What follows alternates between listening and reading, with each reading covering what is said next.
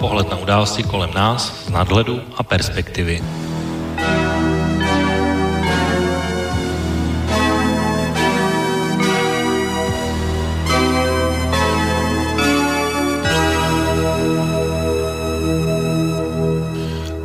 Páteční podvečer, vážení posluchači, od mikrofonu vás zdraví a vítá Intibo, začíná další relace Okénko, tentokrát s datumem 27. září 2019 a dneska vlastně naše hlavní téma bude opět o české politice, budeme se bavit o jedné záležitosti, která se bude konat o nadcházejícím víkendu a samozřejmě se podíváme i na to, co hýbe českou politikou už nějakou dráhnou dobu. Možná si vzpomenete, že před časem jsme tady řešili v jiné relaci se stejným názvem Trikolora vznik eh, nové strany eh, Václava Klauze, která vznikla po jeho vyloučení z ODS a právě tato strana o nadcházejícím víkendu bude mít svoje ustanovující zasedání v Brně, kde vlastně sformuluje definitivně svůj nějaký volební program, osoby, které budou prezentovat a podobně. Jedna věc asi celkem jistá, že předsedou bude Václav Klaus mladší a právě o téhle straně, o tom programu, co bude prezentovat, pro koho je a tak o tom dneska budeme mluvit a bude to vlastně to naše hlavní téma. Samozřejmě eh, tahle strana zbudila už velkou pozornost právě tím svým vznikem, na koho bude zaměřená, jaké budou jeho programové cíle, komu se bere voliče a podobně. Zatím ty poslední průzkumy mluví o tom, že má zhruba 3,5% preferencí, tak uvidíme, jestli se dostane do parlamentu nebo nikoliv. A o tom vlastně právě rozhodne i to následující volební období a to, jak bude na politické scéně působit. Jak by měla působit, tak o tom mluvil právě Václav mladší minulý týden v poslanecké sněmovně a pojďme si ho poslechnout v krátkém záznamu z téhle tiskové konference. Řekl bych tomu asi toto. Je to naprosto něco jiného, než mají ostatní politické strany. Náš program je za prvé stručný, za druhé je jasný. Psali jsme ho tak, aby tomu rozuměla paní Fošmistrová. Nepsali jsme to pro vědce, ani pro lobbysty, psali jsme to pro lidi. Je odvážný, protože je hodnotový. Spoustu lidí náš program naštve, spoustě se budeme líbit, ale ke všem oblastem našeho života říkáme, takhle to vidíme my, tohle budeme hájit. Čili každý si tomu může udělat své znamínko, ano, ne a podobně. To je zase odlišné od řady kliše, které, když si přečtete jiné programy politických stran, můžete vidět. Eh, odlišujeme se, myslím, výrazně vyšší mírou odbornosti předsedů našich komisí. U policie máme reálného policistu, který sloužil od ulice až po vyšší funkce máme odborníky na sociální věci, na zemědělství, prezident agrární komory pan Jandejsek, na zahraničí máme člověka, který má obrovské zahraniční renomé a takhle můžeme pokračovat rezort po rezortu. Čili eh, náš program zafre je v jistém smyslu nový a máme lidi, kteří dokáží přesvědčit veřejnost, že problematice rozumí a že budou naše hodnoty hájit s odbornou péčí. Co budeme dělat? Nyní zhruba za 14 dní, týden po týdnu, vždycky vytáhneme jeden od našeho programu a budeme se ho snažit veřejnosti vysvětlit dopodrobná, získat pozornost médií, zapojit naše odborníky a druhý den poté navrhneme, ať už budeme dva, tři nebo šest poslanců trikolory ve sněmovně, změnu zákona nebo zrušení zákona aby jsme ukazovali, jakou cestou půjdeme, co budeme lidem přinášet. Závěrem bych řekl, že máme všichni dobrou náladu, protože jsme na straně dobra, budeme hájit správné věci, takže to nám dělá, to nám dělá radost. Tak to byl Václav Klaus mladší z tiskové konference. Samozřejmě přání a skutečnost někdy bývají dvě různé věci, takže já minimálně v tomhle, podle mě, voličském segmentu jsem v uplynulých letech slyšel minimálně dva podobné případy a podobná očekávání. To znamená v případě svobodných Petra Macha a samozřejmě i v případě realistů Petra Robejška, kde ta očekávání byla velmi podobná, ale nakonec jejich naplnění nedošlo. Jestli to bude platit pro trikoloru Václava Klauze mladšího, samozřejmě nevím, ale může tohle rozsoudit jenom čas a určité další okolnosti toho, jak bude na, na politické scéně působit. O jednom z nich co si o něm myslí a jaká je budoucnost, mluvil nejenom Václav Klaus mladší, ale je otec, který samozřejmě je taky velmi důležitou postavou u téhle strany, to znamená Václav Klaus starší, a to v rozhovoru u Xavera na XTV, tak ještě názor Václava Klauze v tomhle případě staršího na to, jaká bude strana Trikolora. Pane prezidente, do jaké míry v této chvíli věříte hnutí Trikolora, že by se mohlo dostat do poslanecké sněmovny? Tak já věřím, že se do té poslanecké sněmovny dostat může. Zatím to nevypadá. Já nevím. Víte, že ty průzkumy veřejného mínění jsou vždycky jenom o tom, kolik člověk připlatí těm výzkumníkům, aby, aby dali nějaký patřičný výsledek. A já myslím, že Trikolora žádné fondy na tuhletu, na tuhlety příplatky prostě nemá. Takže z toho já bych žádný zásadní závěr nedělal.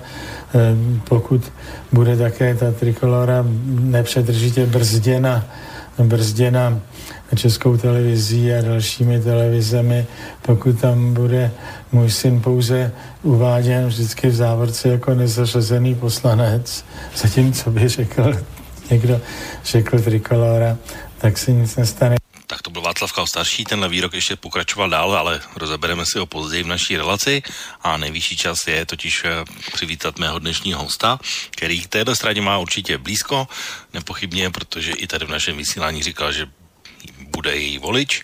V tuhle chvíli na telefonu je to Marty, takže přeji ty Marty příjemný podvečer a vítej na telefonu a u nás v relaci okénku. Uh, já přeju dobrý večer. Slyšíme tak doufám, dobře. že Martin dneska všechno technicky funguje dobře a slyšíš mě stejně dobře, jako já slyším tebe. Já tě slyším fantasticky, člověče, to vypadá, že Vypadá, že temné síly jako nám asi profoukly kanály, nebo co? Tak no, tak minule jsme měli pátek 13. takže to možná bylo to znamení, Aha, jak jsem říkal. Tak to bylo tím, takže, jasně, jasně. takže to může být tím. No, eh, já možná ještě, než se dostaneme tedy k trikoloře, tak mi to skutečně nedá, protože eh, tenhle týden byl v české politice velmi žhavý a stalo se několik zásadních věcí, tak eh, o některých z nich jsme tady mluvili v okénku, to znamená ústavní žaloba z očekávaně skončila svou pouť ve sněmovně včera.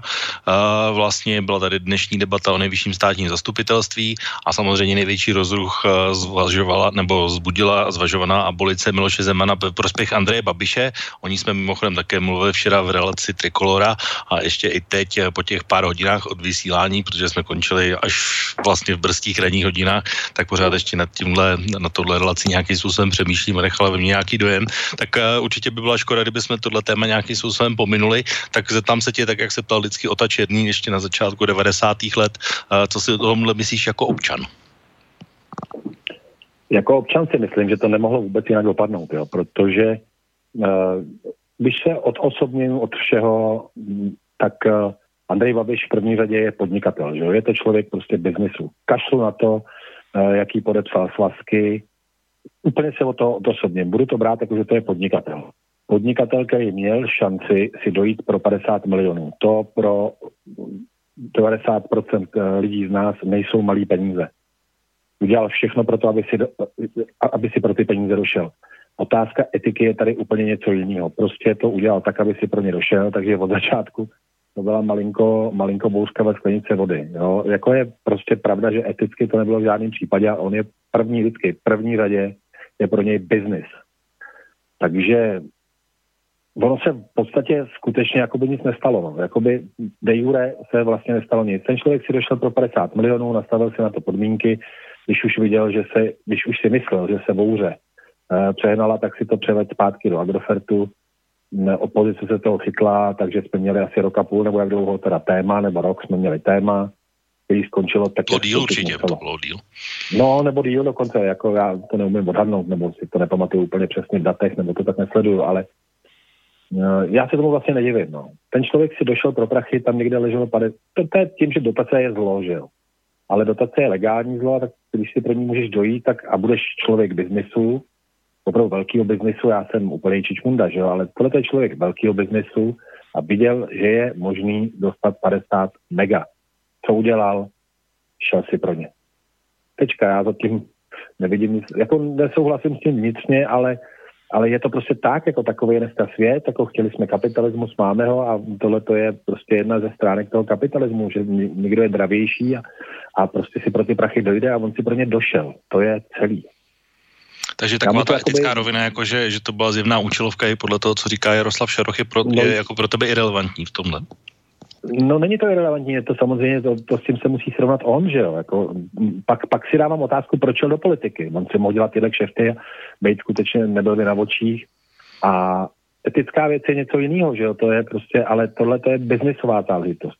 Tady prostě on měl biznisovou šanci, on skutečně prostavil na tom čapním hnízdě skoro miliardu, že jo, ale prostě 50 milionů si jako vzal, protože ta dotace na to byla, kdyby na to nebyla žádná dotace, tak si myslím, že by tam stálo úplně stejný ča, eh, čapí hnízdo, akorát, že by to bylo za, za, za peníze z úvěru a z normální biznesové činnosti prostě firmy Agrofert, ale tady těch 50 milionů někdo vyndal, někdo je nabít na takovouhle stavbu. Do dneška v podstatě nechápu, proč to tam je, zrovna, zrovna prostě u těch Obramovic, ale dobře tedy je to tam, no.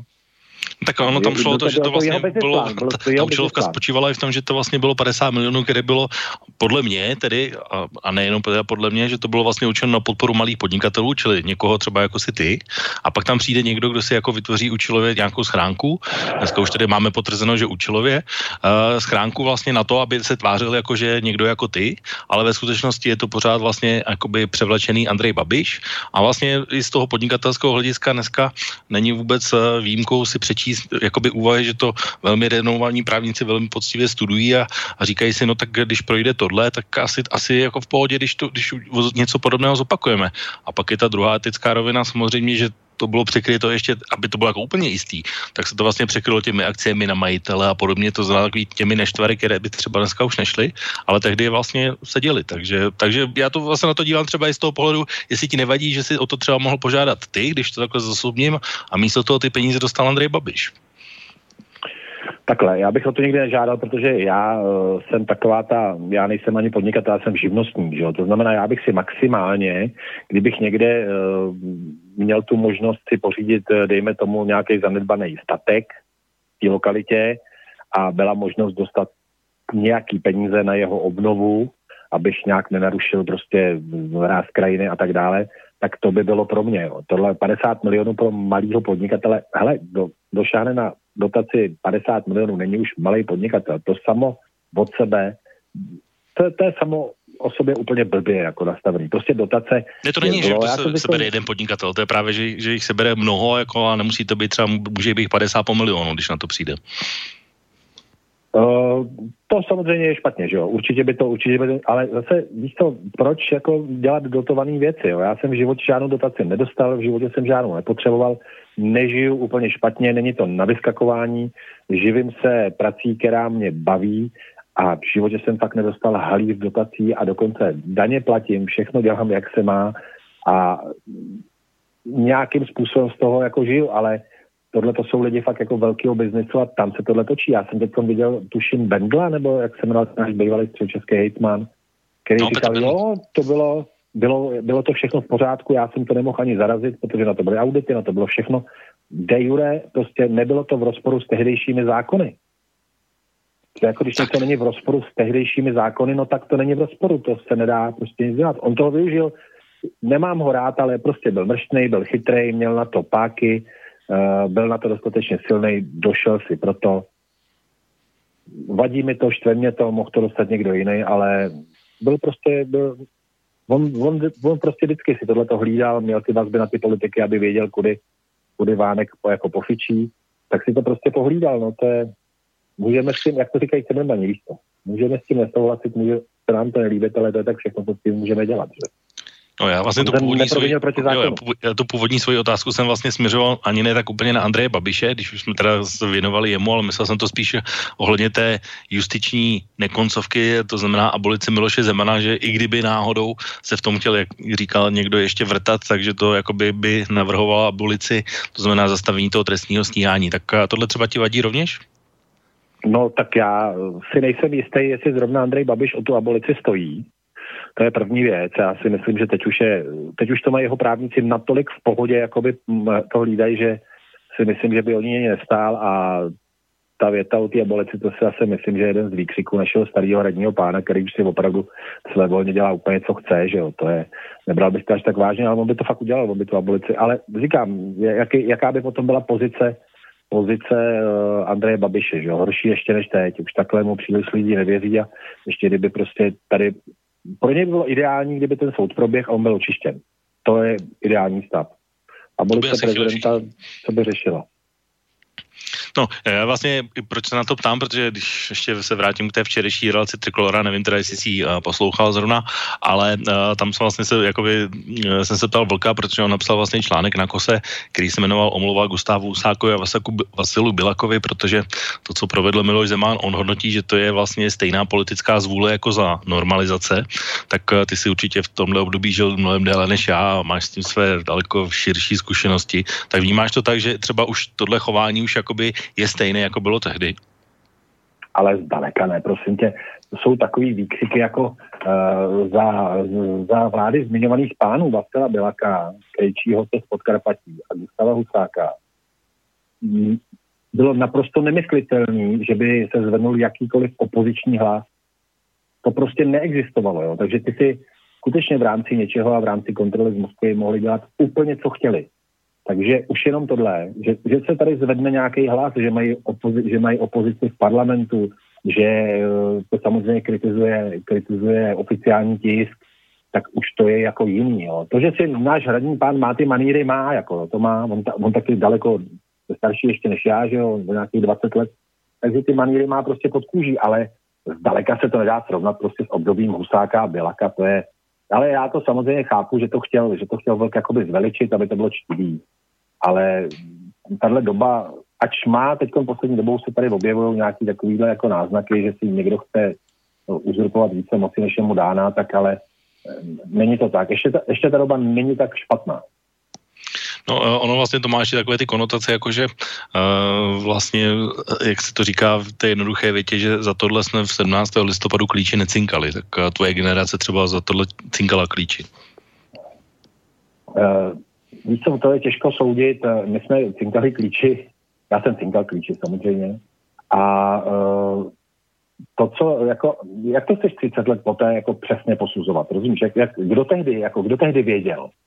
Tehdy nevěděl nikdo a nic a neuměli jsme si nějaký reálný kapitalismus vůbec představit. Otázka je, jestli to, v čem žijeme, teď nereálný kapitalismus. Já si myslím, že to je vláda korporací, ale Eh, takže jsme zvonili klíči jenom proto, že si snad konečně budeme moct říkat, co chceme, budeme si moct dělat, co chceme, budeme moct svobodně ne podnikat, ale i živnostničit, budeme moct testovat, na to jsme se samozřejmě velmi těšili a za to jsme, dejme tomu, zvonili klíči. A to, že jsme si tady stanovili eh, prostě v průběhu času, že tady budou politické strany, že to bude soutěž politických stran a ta se ještě přehoupla to, co je tady teď, že prostě dneska už klasické politi- politické strany jsou na úbytě, že jo, a fungují tady různý hnutí, mezi což klidně můžu zařadit i, i Piráty, jo.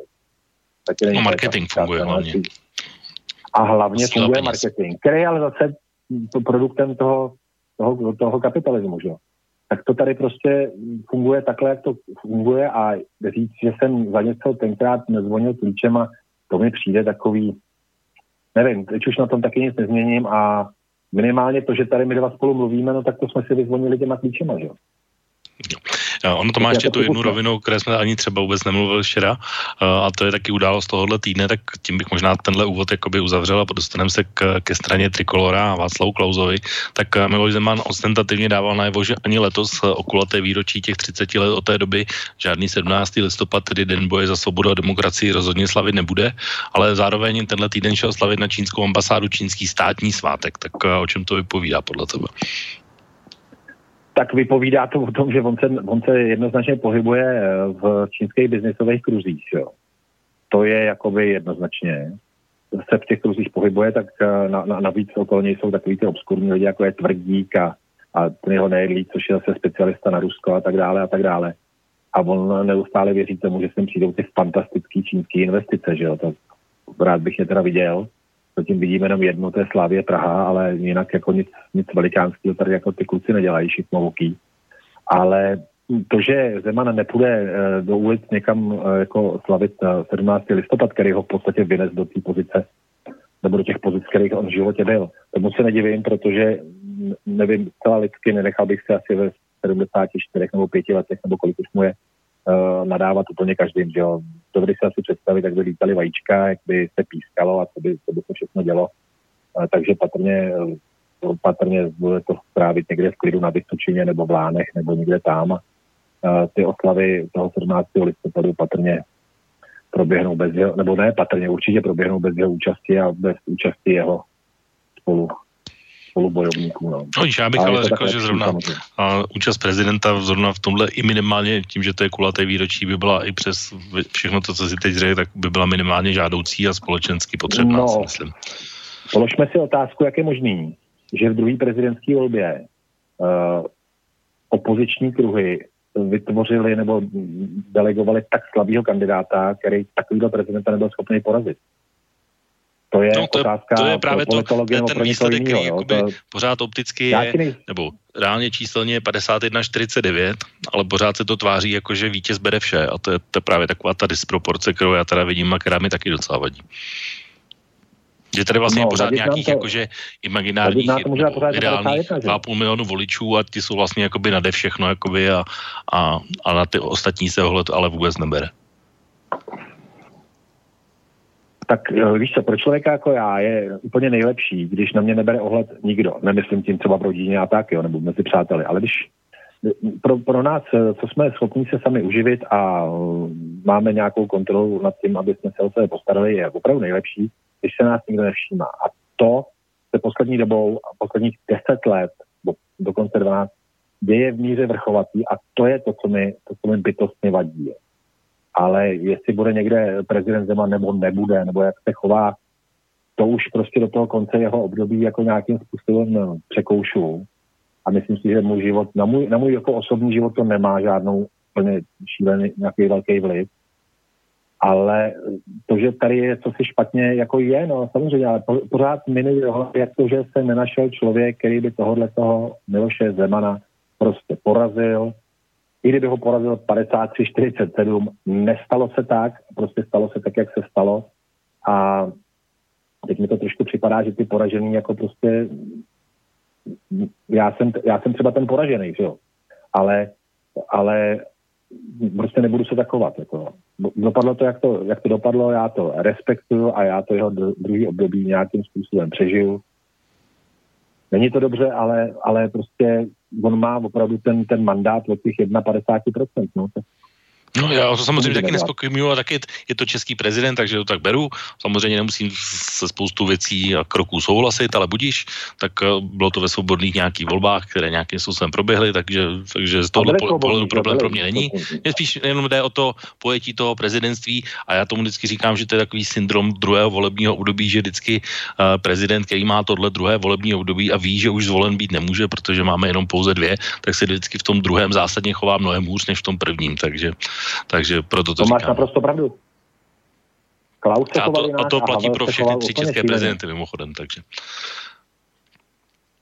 No, Máš úplně nicméně, pravdu, říkám, Klaus se choval v druhém období, eh, v druhém období teda opravdu jako jeho slovník to začal, začal opravdu přitvrzovat a opravdu si hodně, tenkrát se to vlastně, on se hodně specializoval, že jo, na, tu, na to, že naše planeta je modrá, nikoli zelená a podobné jiné výroky. A to samé bylo, když, eh, když se chýlil ke konci Havel, že jo, tak to už prostě nebyl zdaleka ten, idealista Snílek, to už byl pletichář a politik, jakože to prostě, taky to nebyl žádný jako ten pan, pan dramatik, jako. Proto říkám, já, já tomu, někdo, to, někdo to samozřejmě pojmenoval jinak, já tomu dávám název syndrom druhého volebního ne, období. Ano, ano, pojmenoval si to tak, to jsem s tebou úplně na jedné lodi. No nicméně, pojďme se tedy vrátit k Andreji Babišovi, respektive pojďme se posunout dál. Eh, tohle osvobození Andreje Babiše samozřejmě může nějakým, respektive neosvobození, protože kdyby šel k soudu, tak samozřejmě volební preference hnutí ano přes léto šly trošku dolů, pak se zase vrátili po prázdninách zpátky. Myslíš si, když se podíváme na tu politickou konkurenci, a teď teda nemusíme řešit úplně Piráty, ODS a, a podobně, ale vlastně můžeme uh, řešit to z, uh, z hlediska strany Trikolora, tak uh, myslíš si, že tahle věc třeba jí pomůže, anebo je to zase naopak to, že se ti voliči, kteří by eventuálně uvažovali o trikoloře, zase nějakým způsobem udrží u Andreje Babiše? Uh, víš co, oni od každý, já si myslím, a to je fakt jenom můj názor, já si myslím, že od, jak od hnutí ano, tak třeba od ODS, kde si myslím, že právě ten Klaus nejvíc bere, nebo mladý Klaus nejvíc bere voliče, tak že se tam odštěpují, protože eh, někomu v tom hnutí ano, který kdysi volil hnutí ano, protože už mu těch lumpáren, těch vládnoucích stran, jako už mu to lezlo krkem, tak volil ano, což mu připadalo jako, že to vede prostě člověk, který bude neúplatný, protože je bohatý a že to bude taková strana živnostní a že prostě to teď bude všechno báječně a že prostě zakázky budou daleko, daleko čistší a výběrový řízení a tyhle. A on tam mluvil hodně z a navíc k tomu koupil média, takže to slyšel na každém rohu anebo čet. Tak uh, ty už se samozřejmě, takový ty, takový ty lidi, kteří jsou do jistý míry lidi práce, jo, který se nějakým způsobem živí, tak uh, už mu to taky trochu jim to leze na nervy. A hlavně uh, to, jak se chovají, ne Babiš jako takový, ale jak se chovají ty jeho, ta jeho věrchuška, jo, tak to už uh, zavání naprostým papalášstvím vy teď ten Faltínek, rozumíš? To už je papaláš, že Paroubek by si v ním s ním jako nezadal, jo.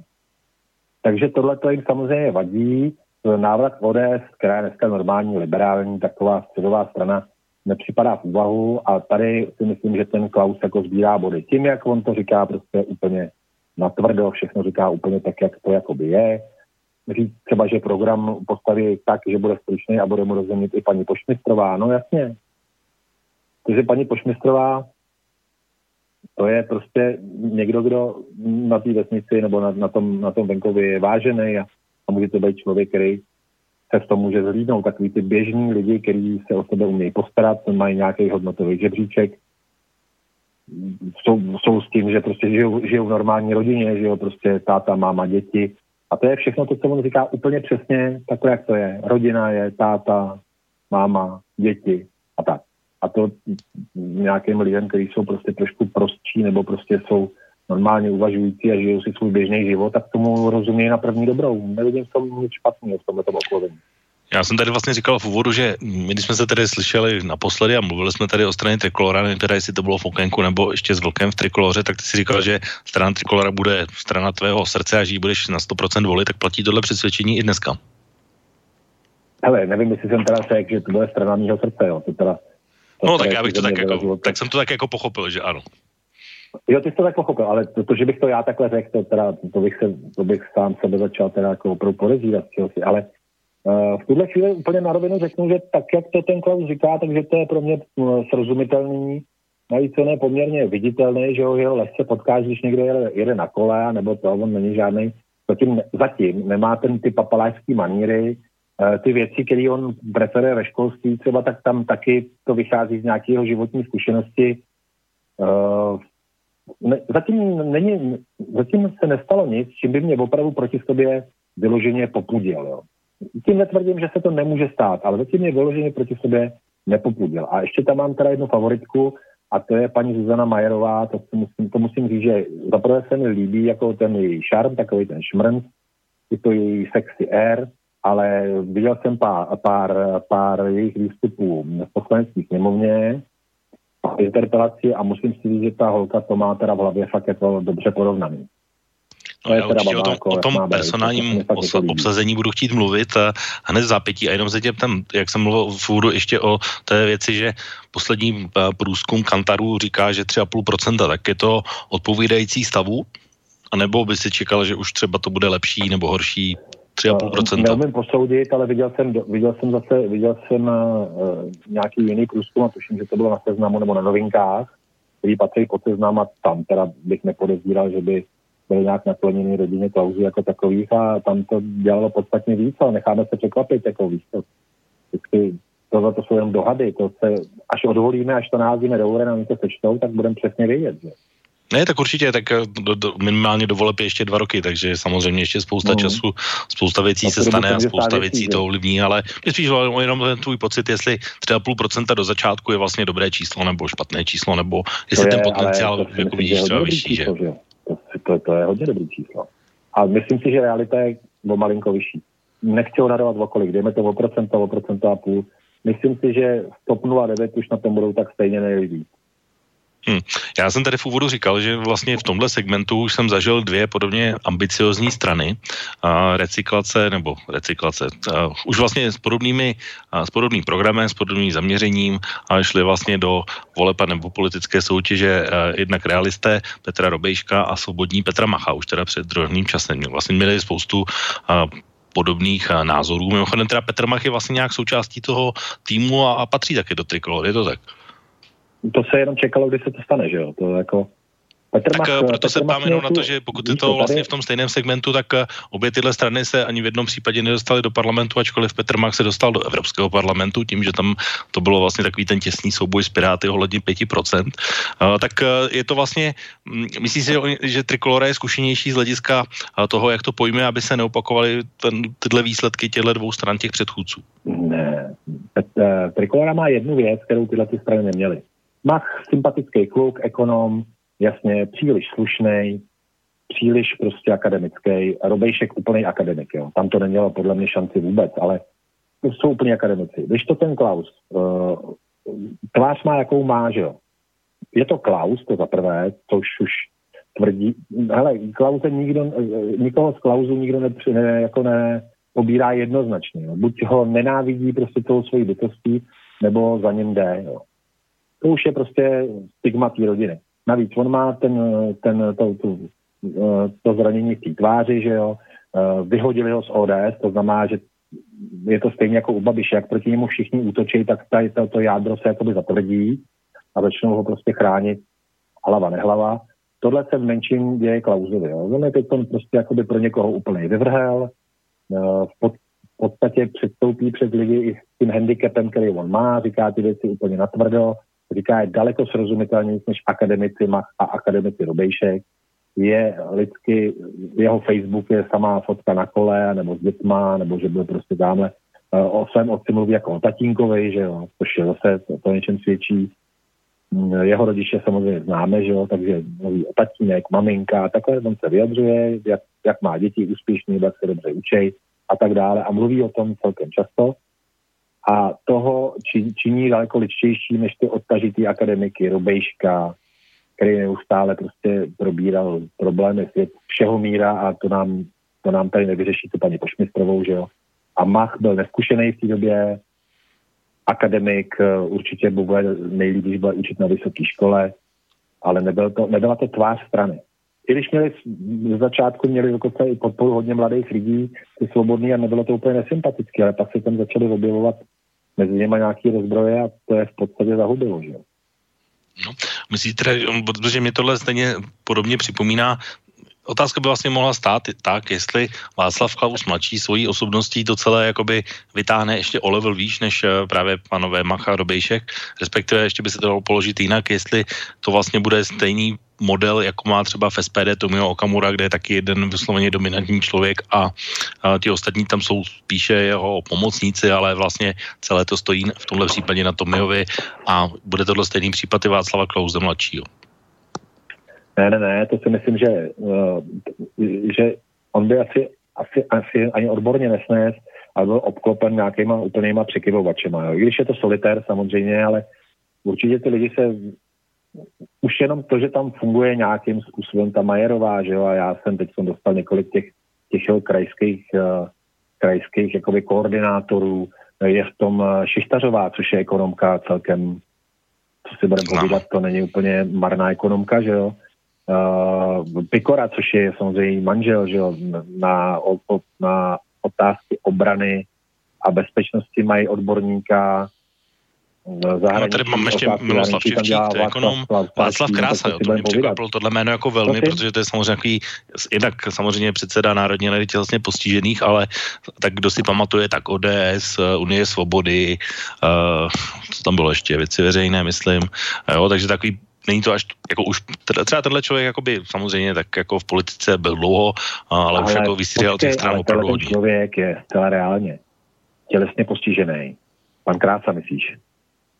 A myslím si, myslím si, že o problematice eh, servisu eh, pro tělesně postižený toho ví hodně, protože v tomhle on se pohybuje 25 let, nebo co ho vnímám. Jo. tak uh, si zrovna myslím, že se tady odložilo nějaký stranictví a že se obrátili na člověka, který tu problematiku prostě zná. To, já v tom nevidím žádný velký špatný, jo. Jestliže ten krása skutečně na tomhle poli už odpracoval svoje a je přizván jako odborník na, na problematiku, tak to, svědčí, tak to o něčem svědčí. Jako. Že odložili nějakou stranickost a obrátili se na člověka, který o tom něco ví. To jako tleskám nad hlavou. Hm. No tady jsou ještě další jména velice zajímavá, aspoň pro mě a to, třeba posluchači, kteří se trošku orientují v české politice, tak určitě budou znát jméno Josefa Dobeše, což je bývalý ministr školství za věci veřejné. Miloš Zeman dokonce tvrdí, že to je nejlepší, nebo Václav Klaus, teď nevím, že to je nejlepší ministr v školství v historii, co jsme měli. Pak je tady jeden člověk, který se jmenuje Jan Kohou, což je velmi známý člověk taky Miloše Zemana a v tuhle chvíli dělá dokonce úplně čerstvě, dělá nějakého poradce u Marie Benešové na ministerstvu spravedlnosti. A pak je tady ještě jedno jméno, který, který já znám osobně, a to je pan Václav Kubata. Stál dokonce hned za Václavem Klausem na té úplně první tiskovce. A ten byl taky původně v TOP 09. Byl takový člověk velmi blízký Kalouskovi plus uh, Karlu Schwarzenberkovi a byl to jeden z krajských lídrů, dokonce byl svého času i poslanec, pak už se v tom druhém volebním období, když už ty výsledky topky nebyly dobré, tak už se tam nedostal. Tak uh, tohle jméno ti třeba ti nevadí? Uh, víš co, nevím, proč by mi to mělo vadit, já nějak profesní kariéru těchto lidí jakoby až tak nesleduju, protože to nejsou, to není první linie, že jo. A pokud uh, bylo doporučeno Václavu Klausovi z nějakých důvodů s nima spolupracoval na nějakém segmentu jejich programu, tak si asi nemyslím, že jsou to lidi, kteří o tom nic nevědí, anebo prostě jsou úplně mimo. Jo. Samozřejmě nevím, jak, jakou, jakou udělali, jaký udělali v takové straně štěstí, to si myslím, že to spíš jako budou tam válcovat takový ty mladší, že taková ta generace nastupující čtyřicátníků, tohle už jsou přece jenom páni, který svůj věk mají, ale nevidím v tom zase nic až tak úplně zásadně jako ve špatného. To, to, že každý za sebou máme nějakou svoji historii, to máme, že jo, to jako jo, ale a i tyhle pánové mají svoji nějakou politickou historii a nějaký svůj vývoj. Podívej se jenom tebou zmíněný Kalousek, jako jo, jak to byl nejdřív lidovec a potom to byl ortodoxní pravičák a potom se začal halit do tibetských vlajek a teď je z něj eh, bojovník za klima a bojovník za lidská práva a bojovník, já nevím ještě za co, takže každý máme nějaký svůj vývoj a musíme si tím patrně projít a každý jsme svýho štěstí strůjcem, že jo, to je nebo diskutovatelné. Dobrá, tak možná se tam ještě k tomu přidají vlastně různí lidé, jako Jan Skopeček a nějaký další odpadlíci z ODS. Těch se teda, ale co já vím, tak se jich zase jich tolik nestalo, jak se Skopeček čekalo. neodpadá, ne? Skopeček pořád připadá jako, že ODSák. No, tak pořád je minimálně člen poslaneckého klubu, neodešel, nepřesunul se, ani nějak teda nevystupuje, takže z toho jenom z těchto výstupů dedukuje, že neodešel. Samozřejmě názory má jakoby od, od od samozřejmě trošku jinde, ale, ale formálně čistě řečeno pořád je, je ve straně. No tak uh, zatím, zatím, ho, zatím se nestal, tak to taky zmínil Bendel, zatím se nestal uh, jako vnitřní nepřítel, jako byl Klaus. Bendel ho nazval, že ODS měla prostě, ODS měla v Klausovi vnitřního nepřítele. To je teda na můj vkus trošku jako silný tabák, ale a zrovna od Bendla, že jo, ale asi si tím ještě nestal, no tak, tak nestal. No, pojďme, tedy se posunout, jo, pojďme se posunout vlastně možná od těch personálních věcí k tomu důležitému. A kdyby se tě Marty zeptal, nějaké tři, nějaké top body trikolory, které jsou pro tebe jakoby ty nejvíc, a, jak bych to řekl, nejvíc tě jakoby přitahují, nebo jsou pro tebe nejvíc ty zásadní jakoby pro, z hlediska tvojí volby? I když, když se budeme bavit za chvilku o programu, o tom podrobném, tak je tam samozřejmě spousta bodů, tak máš ty nějaké tři, které jsou pro tebe jako ty opravdu top, které jsou jako by ty důležité a, a zásadní. Tak víš co, já si na tom, nevím, jestli bych uměl vypíchnout úplně tři body, ale to, že brání normální svět a normální svět je, to je teda normální svět dneska už, jo, ale uh, to, že uh, teď jsme na jedné straně prostě svědky, kdy, kdy Greta hovoří prostě na OSN a oni, oni mají jiný přístup prostě k ochraně nějakého našeho prostředí, aby jsme to naše prostředí nechali uh, pro budoucí generaci v lepším stavu. Samozřejmě a nemají tam, nemají tam nic, co by bylo v rozporu, ale, ale je, to, je to sdíleno daleko s menší dávkou hysterie, a je to dáno tak jako úplně obyčejně a mně, mně se prostě líbí ten způsob jejich jako sdělení, že jo. Bo líbí, nejsem úplně nadšený, ale prostě je to srozumitelný, je to, je to prostě v pohodě. přijde mi to, že to je řečeno tak, jak to říct chtěli, že jo, a neuměl bych si vybrat úplně jako tři body, že jo, ale zatím je to pro mě prostě dostatečně srozumitelný, kdykoliv něco jakoby řeknou, nebo mi prostě přijde nějaký jejich výstup, tak si říkám, jo, jasně, no, tak takhle asi jo, no. Ale že bych si našel úplně tři body, to teda... Tak můžeš ještě přemýšlet, jak jako, že prostě takový rodina je takový... táta, máma, to asi s tím souhlasím, protože jsem vyrost v rodině, kde byla táta, máma, potom jsem se oženil, byl jsem táta, manželka byla máma a dcera byla dcerou, takže jako Tohle teď přesně, vím, teď přesně vyjmenoval bod, protože já mám tady ještě připravené ty dvě audio ukázky dnešní relace. Tak eh, ta druhá eh, vlastně, nebo ta první z hlediska eh, Václava Klauze mladšího, taková ta podrobná, bude kousek jeho rozhovoru, který poskytl seznamu a kde přesně se redaktorka ptala přesně na to, co si teď říkal, on jak chápe rodinu a to, jak to vidí strana Trikolora. Tak pojďme si pustit Václava Klauze a kus toho rozhovoru. Vy jste řekl, že tedy, nebo v tom vašem programu se hodně odvoláváte na tradiční rodinu. Mohl byste mi konkrétně vysvětlit, jak homosexuálové narušují tradiční rodinu? Že se odvoláváme na tradiční rodinu, to je pravda. My chceme podporovat lidi, kteří vychovávají děti, platí daně, pracují v této republice. Jak to souvisí s homosexuály, teďka nějak nechápu. Vy tvrdíte, že chcete, aby bylo tady ukotveno, že tradiční rodina nebo normální rodina je žena, dítě a muž. No, zase buďte přesná, jak kdybych podobně nepřesně říkal, jak už mě chytnete. My pouze podporujeme ústavní návrh, který, myslím, podali lidovci, že manželství je svazkem jednoho muže a jedné ženy. To neříká nic o tom, co je úplně normální, nenormální nebo jaké. Přesto, ale tedy podle vás, jak by homosexuálové mohli ohrožovat tento model? Proč to má být zakotveno v ústavě? No, protože aby se narodilo miminko, tak je potřeba maminka a tatínek. Jo? Na tom nic nezmění ani 160 aktivistů a pavědců celého světa. My si myslíme, a já také, že nejlepší pro to miminko je, když se narodí do rodiny, kde je táta, máma, babička, děda, že je to pro to dítě nejlepší.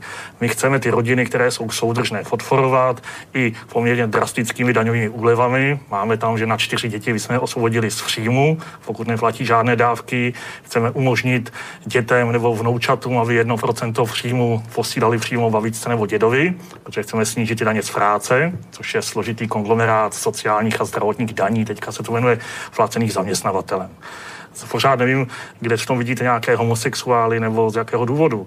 Já jsem velice rád, že homosexuálové mají všechna práva v České republice do roku 1960. Přesto třeba přiznat ta další, jako je právě no, nárok na no, manželství. Takhle, práva, lidská práva pochází od toho, aby vám někdo něco nedělal. Jo? To znamená, aby vám někdo nebral váš majetek, aby vám neomezoval vaši svobodu, kam půjdete, až skončíte tady mm, po práci, ale není to, aby vám někdo něco dal to už nejsou práva, to už je něco jiného. No a já si myslím, že homosexuálové mají veškerá práva. Já jsem spoustu zaměstnával, spoustu nakupuju, mám mezi řadu prác, přátel a znovu říkám, zaplať fámu, v Česká republika je naprosto liberální, nikdo nic nedělá.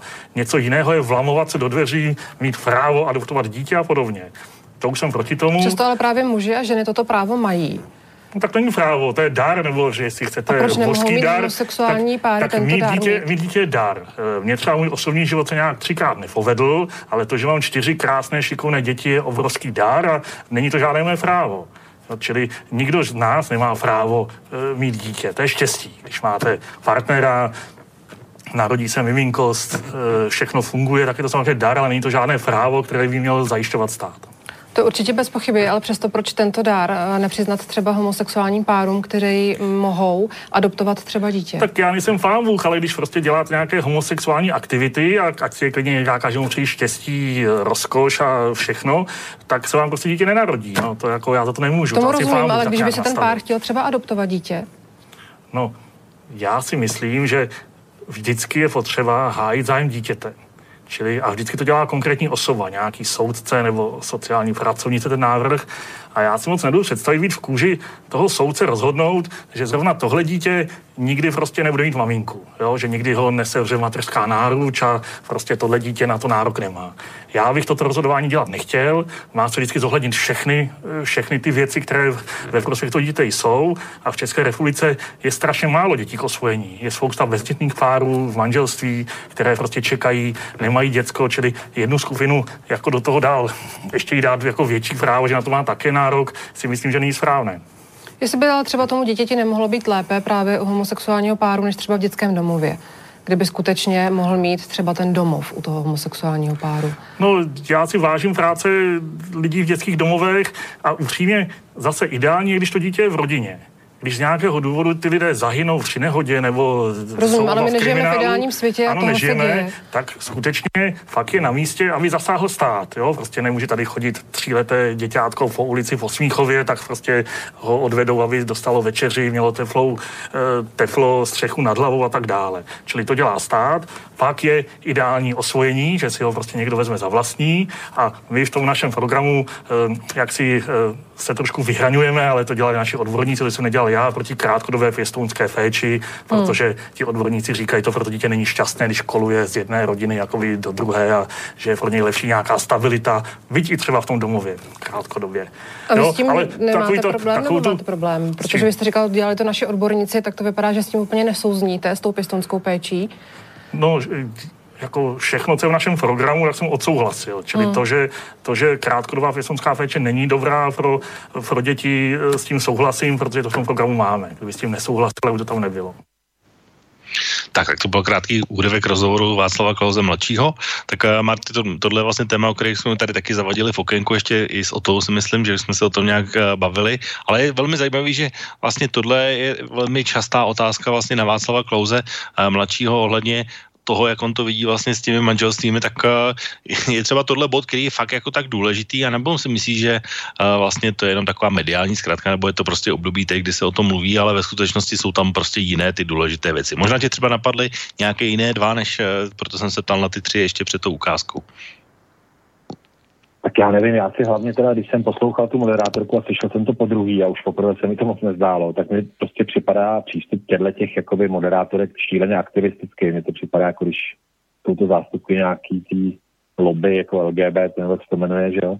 Ale a přišlo mi, že toho Klauze chtějí prostě přesně postavit do toho takového toho nenávistného člověka, který se prostě tvrdí nějakou svoji mantru a e, já měl v životě to štěstí, že jsem opravdu vyrost v rodině, kde, kde byl táta, máma. Táta byl pro mě vzor, máma byla ta hodná, hezká, která se to nás starala a dalo mi to do života nějaký grunt. Chápu, že některé děti nemají to štěstí, stanou se v životě lidským děti, že jo, tak uh, je opravdu asi ideální osvojení, že jo, protože mám kamaráda, který vyrůstá v rodině, kde si ho rodiče osvo- osvojili a jsou to výborní rodiče a on, on měl zase štěstí, že ho osvobodil takovýhle pára a, a měl jsem hezký dětí a mají ho rádi a je to, je, je to jejich vlastní syn, že jo. Úplně, je úplně jedno, že ne biologicky, ale opravdu se o něj postarali. A až potom bych si teda teprve jako možná dovedl představit, že to dítě si osvojí homosexuální pár, ale to jsem možná zpátečník, ale prostě já to takhle vidím a těžko mi s tím někdo ne, ale je to daný, je to daný mojí výchovou a je to daný prostředím, ve kterém jsem vyrostl, že jsem měl i ty dědečky, babičky a všechno bylo tak, jak, jak bylo, že A myslím si, že to je prostě ideální model a žádná lobby s tím jako nehne. Já, tak no, Jaroslav Oldena to řekl. Drtivá, drtivá ještě, ještě většina, který rostou prostředí a, a, byli jsme v něm šťastní, že? Tak, tak. Já vlastně, když jsem si projížděl ten program, jakože jsem se ho samozřejmě projížděl, tak mě tam teda zaujaly některé věci, které jsem si říkal, ano, to je, to je, tohle bych řekl, že je jako přesně trefené věci, které jsou jako pro tebe. Tak a proto jsem čekal, že třeba i řekne, že se ti budou líbit, takže jsem tady, mám tady docela podrobně vypsané určité body z toho podrobného programu, takže když vezmu stranu daně, nebo část, která, která se jmenuje daně, tak tady je vlastně pro živnostníky dobré podnikatele rozšíříme možnost placení daní paušálem sjednocených výdajů pro všechny skupiny na 80% a do výdajů 1 milionu. To jsem si říkal, že to, tohle je přesně pro tebe. A pro živnostníky no a drobné podnikatele zavedeme jednu paušální výši nákladů a pak je tady samozřejmě zrušíme ET, čímž mě se dostávám ještě k otázce, co, co říkáš na tyhle dva body a potom ještě na tu další věc, když jsme zmínili ET, tak zase tenhle týden prošlo sněmovnou schválení třetí a čtvrté vlny, která už dopadne ale úplně na všechny, včetně na každého jednotlivého živnostníka, tak eh, jak vlastně my jsme se o, té, o ET bavili v okamžiku, kdy ještě vlastně byla schválena tak jako na půl, ale teď už teda to došlo až do toho úplného finále, že už to opravdu bude pro všechny. Tak eh, třeba nějaký dopad na tebe a jak ty to vidíš? Tak na mě v tuhle chvíli už to dopad nemá, protože já jsem, eh, že jsem změnil, já dělám pořád stejnou práci, ale změnil jsem trochu režim té práce. Čili, eh, čili já vlastně teď funguju v jakémsi jakoby švart systému, kde za svojí práci vystavuju, vystavuju faktury. Tam je to naprosto jednoduchý, prostě na jedné straně to máš zdaní, takže má dát ti dál, že jo. Na jedné straně prostě daň z hodnoty, na druhé straně jsou nějaké reální náklady. Pakliže by, a, a musí mi to počítat samozřejmě nějaká paní účetní hodná, která, která to teda vypočítá, daň zaplatí a je pokoj. Pokud bych uh, měl jednotnou paušální daň, no tak to bych udělal. Jednou, zaplatil bych jednotnou paušální daň, paní účetní bych nepotřeboval, takže bych vlastně ušetřil a svoji práci bych si dělal pořád stejně. Pro mě je důležitý prostě mít čas na to, aby dělal svoji práci a ne abych papíroval. A přesně jsem ten případ, kdo nemá, má ten obrat do, dejme tomu, jednoho milionu, takže by mi to velmi usnadnilo. Velmi by to usnadnilo jakoby, práci, velmi by mi to jako ušetřilo čas a měl bych víc prostoru na to prostě být naladěný na tu práci jako i mentálně. Tak už nejsem úplně nejmladší, takže jsem rád, když mám trošku jakoby klid v hlavě, že a tak jenom to zvuk není tak úplně ideální. A je to, je to i bezvadný v tom, že by se tam patrně nikdo neschovával za to, že je teda ve ztrátě a že je, já nevím v čem. Houby, tady to máš, prostě chceš dělat živnost, takže zaplatíš paušální daň. A pokud na to nemáš, nedělej živnost, jako že jo. Víš, aby se nedělaly takové ty věci, jako že jsou ve ztrátách a že jsou prostě... Ne. To, to se děje běžně. No. Máš, dobře, máš ten levobrat, přiznal si se k tomu, uh, tady máš jednotnou paušální daň, jednotní odpisy, uděláš třikrát čtvrtneš tuškou, sečteš, potrhneš, hotovo, poplatíš a máš čistou hlavu. Pro mě je to jako velká paráda tohle. Tomu rozumím, ale úplně já si teda úplně oká nejsem i z toho pohledu, že podle mě si myslím, že pak, když budou úplně fixní náklady po celé republice, tak to vůbec nereflektuje to, jestli někdo podniká v Praze nebo v Ostravě nebo někde, kde minimální úroveň nájmu, já nevím, kde všeho musí být logicky v Praze daleko vyšší než kdekoliv jinde. To nemůžeš takhle brát, to je, to, to, zase, to zase, se, no, zase se budou vymýšlet prostě kličky a bude to nějak nastavovat. Víš to, to je, živnostenský list není nic, na co bys měl mít ze zákona jakoby právo, to je tvoje svobodná volba. Pokud je to uživí, živ se tím, pokud je to neuživí, můžeš eh, se nechat zaměstnat. To je, a to, že jsou někde takový nebo makový nájmy, no, to prostě tady takhle je, jo. je to do jistý míry nemravný, do jistý míry je nemravný, že pokladní v Hradci Králové bere menší peníze než pokladní eh, v Praze, protože zisky těch firm, těch korporátů jsou pořád úplně astronomický a, a mělo by to být stejně. Jako u učitelů jsou tabulkové platy a prostě je úplně jedno, jestli v Ostravě, Porubě, nebo jestli v Náchodě, že jo. Tak by to mělo být i takhle, ale to já bohužel nemůžu ovlivnit, protože to si ty korporáty dělají sami a naprosto bezostyžně z toho těžej, že jo. Já bych samozřejmě přál úplně každému, aby za svoji kvalitní práci byl kvalitně odměněn. Jo. A to teď v době, kdy je nulová nezaměstnanost, tak eh, právě zjišťuje, že ne vždycky ta práce těch zaměstnanců je úplně kvalitní. Jako. To samozřejmě jako není, a chybí ještě těch 350 tisíc zaměstnanců. Diktát zaměstnanců, odborů a úředníků. Teď už jako opravdu kvalitního zaměstnance, aby spohledal teda. No tady je vlastně za problém české ekonomiky, když už se bavíme o mzdách, tak uh, tady je v programu Trikolory, že za problém české ekonomiky považujeme nízké mzdy.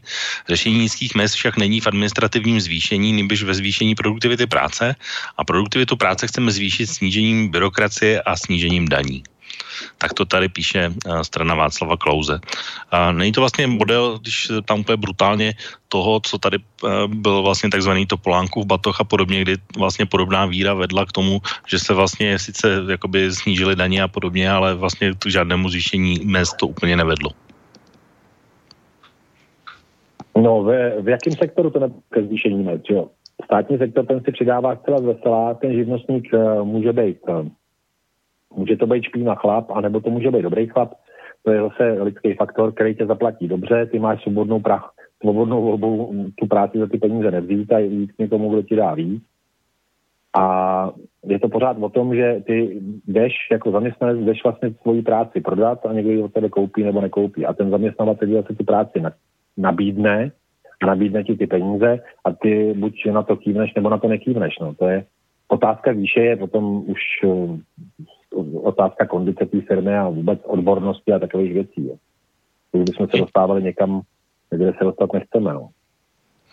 No, říkám, další takhle, ekonomický bod. Měli, aby se, samozřejmě ideálně, když všichni jsou dobře zaplacení, dobře pracují, uh, můžou utrácet peníze a hejbe to spotřebou, že to je stav, který je ideální, ale v tuhle chvíli si myslím, že na tom nejsme úplně špatně, ale že to je spíš tím, že ta ekonomika je tam docela našlápnutá, no, že se nám dobře daří. No, pocituješ ty mimochodem jako živnostník už eh, pocit, pocitující uh, příznaky nastupující recese, o které se mluví stále častěji, že by měla nastat příští rok? Zatím ne, mě děsej úplně jiný věci, právě tím, že jsem pořád v centru Prahy, tak mě děsej úplně jiný věci. Mě, mě děsí, že jsme uh, centrum svého hlavního města už dávno prodali, že už to není že už to není Česká Praha, že jo, a že se tam dějou věci, které by se tam určitě dít neměly a, a že prostě uh, je to, dneska je centrum Prahy v podstatě místo, tam se půl Evropy jezdí uh, relativně zalevno opít, jezdí se sem za lacinou prostitucí a za nekvalitní drogou. To mi teda hodně vadí, jako to mi vadí, jako, jako Čechovi mi to vadí. Jo. Je, to, je to moje rodné město a to mi teda vadí velmi, ale jako recese, no recese, víš co, tady za Prahou recese nemáme tu už koloniál, protože paní to zavřela, ve vedlejší vesnici už taky není koloniál a to mi samozřejmě chybí, protože když je té práce, si chceš někde koupit noviny, dát si kafe, dát si nějakou malou svačinu už vlastně nemáš u koho, protože musíš potkat první Eh, takzvaný velký barák nějakého Alberta nebo Tesco, to je jedno, a tam teprve, a to je takový neosobní, že jo. To mě jako člověku vadí. Jsem se nemohl stavit tý naší paní, prostě, kde jsem věděl, že má takovýhle uzeniny od klepiše a že dostanu takovýhle, takovýhle chleba z Brandejsa a že si koupím tohle a že si dám kafe, tam s chlapama pokecáme, dáme si na terase cigár. To mi samozřejmě vadí, jo, ale tak ta, to, to už ta recese tady jako začala, že ty lidi se tím nějakým způsobem znudili, nebo je to přestalo, to, jako přestalo to být uživný a, a zabalili to, ale v Praze, v Praze vždycky ta recese nastoupí nejpomalej, jo, protože ten turistický ruch je tady úplně, a zase je velký rozdíl, když se nacházíš na malé na malý straně Josefově nebo na starém městě a když se nacházíš uh, v Letňanech nebo někde ve Vysočanech.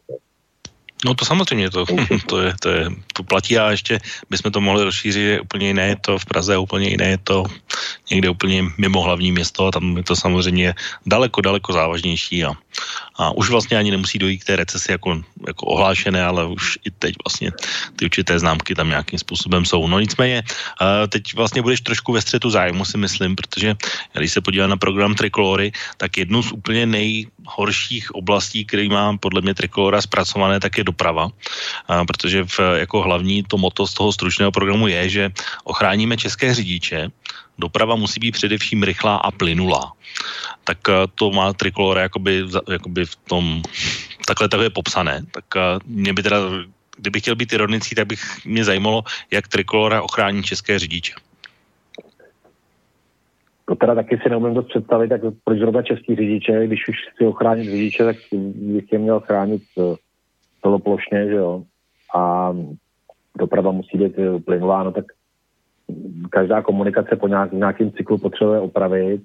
Uh, nevím, nevím úplně, jako, to, co tím mysleli, to mi připadá, že to je takový heslo takový hodně povšechný, no, že to je takový, jako, že to asi, asi tam zrovna na tu dopravu nebyl ten největší odborník ze, ze všech, no. No, já, já to tam tady právě rozpracovat ještě o, o kus dál, jako, kdyby chtěl vidět, co to znamená tak uh, vlastně okay. tady zvýšíme rychlost na dokončených kvalitních dálničních sítí na 150 km a na vybraných na 100 km uh, na první třídě. To znamená z 90 na 100 a ze 130 na 150. To seš pro? Tak eh, já nevím, jaký ty máš auto, ale moje auto by asi 150 v klidu jelo, ale optimální rychlost mého autíčka je tak těch 120, 130, takže bych se v pohodě zařadil do pruhu, který byl 130 a jestli někdo má mm, našlapanýho 2,5 litra a to auto je bezpečný a mm, tak eh, je to něco proti něčemu v těch 150 ho bezpečně zvládá, že jo. Hmm, ale to jako pro všechny, je... asi pro všechny posluchače dobré říct, neskoušejte tohle na D1 teda. No tak tam ne, jako rozumíš, tak to je ťokův průsmyk, že jo, to je, to je peklo a teď, já nevím, jestli si, jestli si Pražák, nebo když jsi naposledy tady byla teď zrovna mezi Chodovem a Průhonicem a to je jako velká pohádka tam. Každý den si tam tak jako můžeš přečíst noviny v té koloně a tak, protože a, a hlavně si teda nemyslím, že to je úplně až tou, až tou rekonstrukcí, je to je prostě tím, že naši řidiči a kamionáci se neumí dobře zazipovat, protože to by se dalo jenom zpomalit za normálních okolností by ty dva pruhy mohly tu dopravu odvízt s nějakým zpomalením, ale my neumíme ani pořádně zipovat, že jo. No, to je Takže samozřejmě druhá věc. To tam vypadá, jak to tam vypadá, že jo. No a já ti teď prozradím, jak, jak by to teda mělo vypadat eh, s tou ochranou, protože v tom podrobném programu přece jenom něco jsem objevil a to je vlastně také specifikum vašeho starosty a vaší obce. Uh, tak poslouchej, ochráníme české řidiče, ochráníme české řidiče před obecními bankomaty, to znamená před kamerovými systémy, mnohdy zřízený na přeledných úsecích s nulovou nehodovostí, které slouží pouze jako zdroj příjmu příslušné obce. Zákonem přikážeme přemístění těchto systémů do oblastí křižovatek přechodu blízkosti škol či míst s nehodovosti, kde budou plnit bezpečnostně preventivní funkci. Tak mě zajímá, jak by tohle fungovalo u vás v Říčanech. Když jsi říkal, že váš no, starosta no, je známý tím, že to má U nás Říčanek to všichni vědí, že, jo, že, že kořen je prostě posedlej svýma radarama a obci to přináší, nebo městu Říčany to přináší peníze a je to opravdu, chvilkama je to teda opravdu místě, kdy si jako říkáš proč, jo.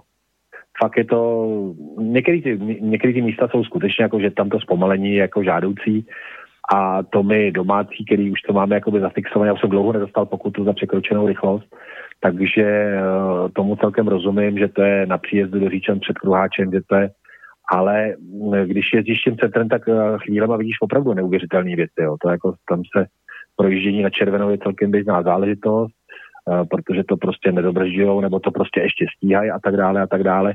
Tady to má svoji logiku, víš co, přes některé obce, třeba když jdeš jako z Prahy na Kolín, tak tam je obec, tuším se to jmenuje Tuklaty, a tam je z nepochopitelných důvodů 50, přitom ta obec je mimo tu hlavní silnici, takže kdyby tam byla 70, jakože by si zpomalil, aby to měl pod kontrolou, tak by do té plynulosti samozřejmě trošku jako prospělo. Nicméně jsou tam radary a veselé se to kasíruje, že? Ono no, to musí je samozřejmě extréma, aby ten stát uh, pořád.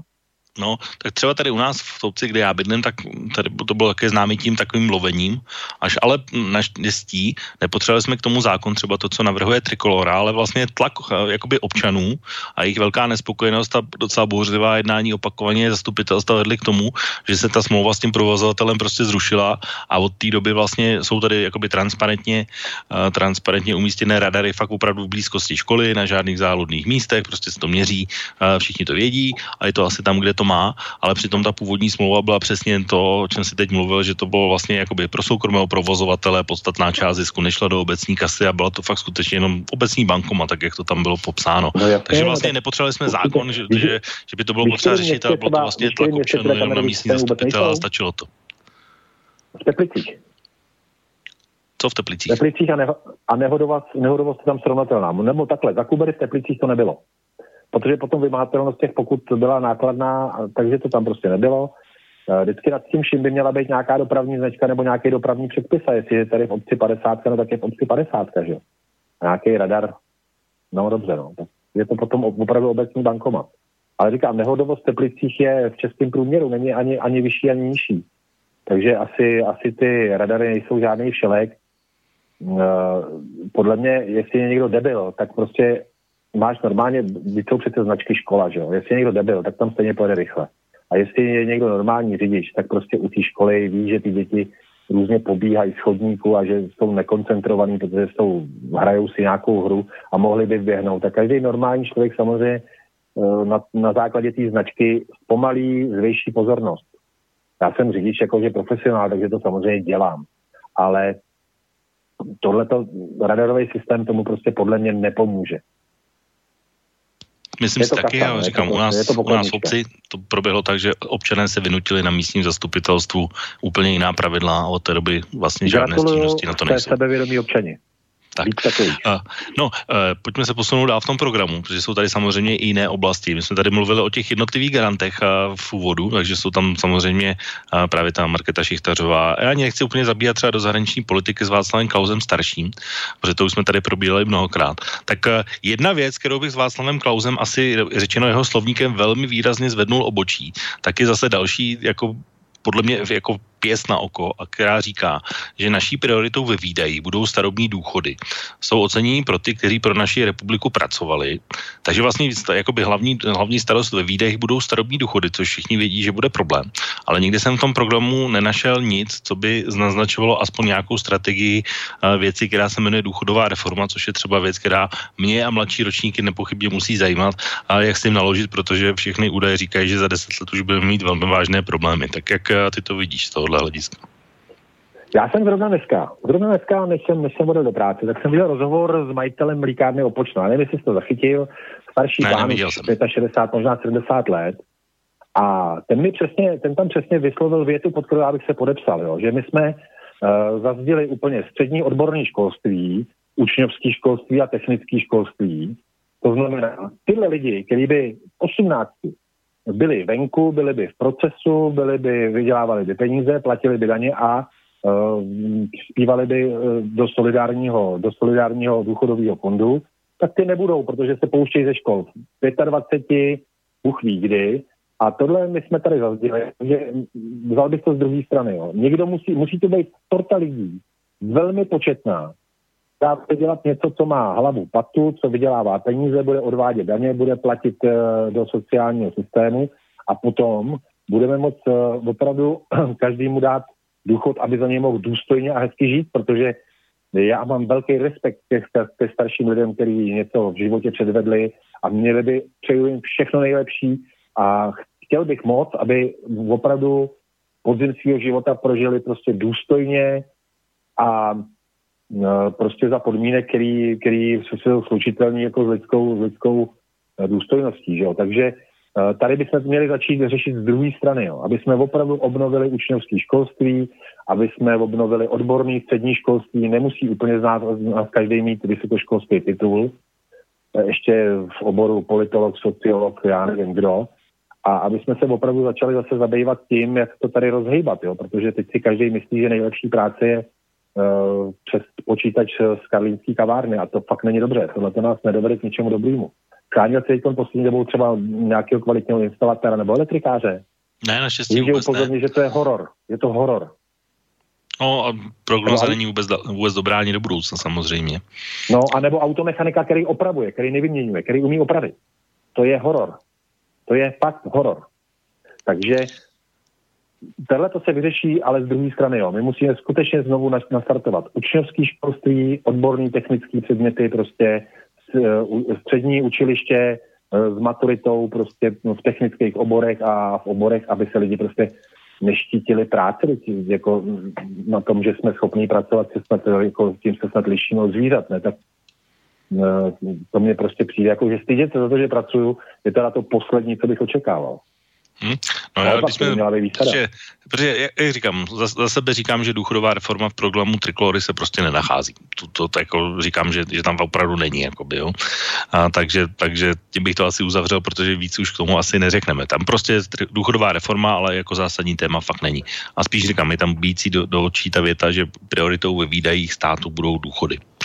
A, takže, takže to je taková další, jako podle mě pěsná oko, ale dostali jsme se podle mě programů, protože samozřejmě Václav Klaus eh, má velké zkušenosti se školstvím a školství podle mě je zase naopak eh, obor a nebo oblast, eh, kterou má Trikula samozřejmě zpracovanou velmi kvalitně a je tam celá řada těch dalších kroků, o spoustě věcí si samozřejmě mluvil a je tam samozřejmě řešená inkluze a podobné takové ty názory, tak za tohle bych třeba zase Trikoloru ocenil z hlediska toho, co tam napsal Václav Klaus, ale asi se není čemu divit, když má ty zkušenosti. No to se není čemu divit, ale já ty zkušenosti mám od svých přátel, protože v jednom nějakém spolku funguji s ředitelkou školy, eh, v druhém spolku, nebo v druhém, eh, v druhé partě, kde dělám tu muziku, tak žena našeho zvukaře kvůli inkluzi vlastně tady v Praze přišla o práci, se musela vrátit do Vlašiny, protože ona měla speciální pedagogiku, speciální školství a dneska díky inkluzi děti, které uh, by normálně byly poměrně šťastní v nějakém speciálním školství, jak jsou převedeny s nějakýma asistentama do úvozovkách normálního školství.